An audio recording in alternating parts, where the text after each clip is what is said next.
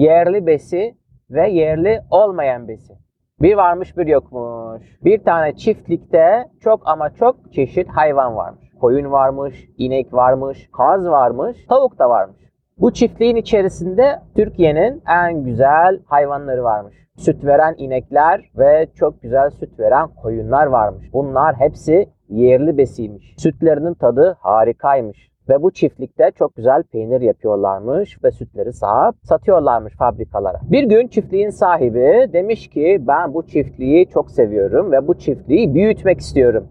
Ben bu çiftliği büyüteceğim demiş.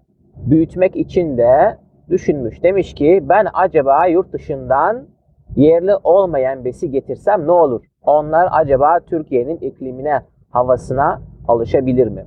Araştırmış yurt dışından ve bakmış ki bazı ülkelerin inekleri ve koyunları Türkiye'de yaşayabiliyormuş. Hatta bazı koyunlarda çok güzel yün verebiliyormuş. Çiftliğin sahibine aklına çok güzel fikir gelmiş. Demiş ki ben yurt dışından yünleri çok kaliteli koyunlar getireyim ve Türkiye'de yetiştireyim. Sonra bunların yünlerini satayım ve bu yünlerden çok güzel ip yapsınlar ve çok güzel kumaş yapsınlar sonra. Öyle de yapmış. Yurt dışından yerli olmayan besi almış ve onların yünlerini almış ve çok güzel fabrikalara satmış ve onlardan çok iyi para kazanmış. Bir gün yerli olmayan besi bir koyun, yerli besi olan bir Türk koyunuyla konuşuyormuş.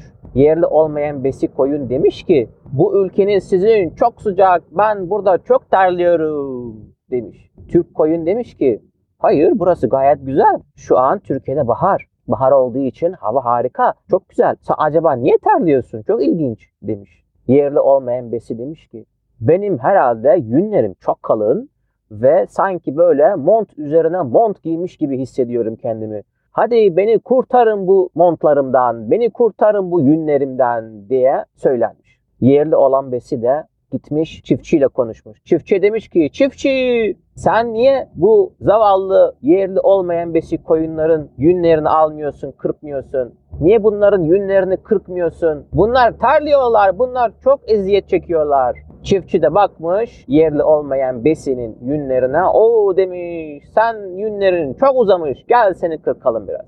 Almış eline makinayı ve koyunu yere yatırmış ve karnından başlayarak bütün fazla yünlerini kırpmış. Bir bakmış ki bu yünlerin ağırlığı 40 kilo gelmiş. Tabii ki çiftçi buna çok sevinmiş. Çünkü 40 kilo yün çok kaliteli yün, çok pahalıymış ve çok iyi para ediyormuş markette.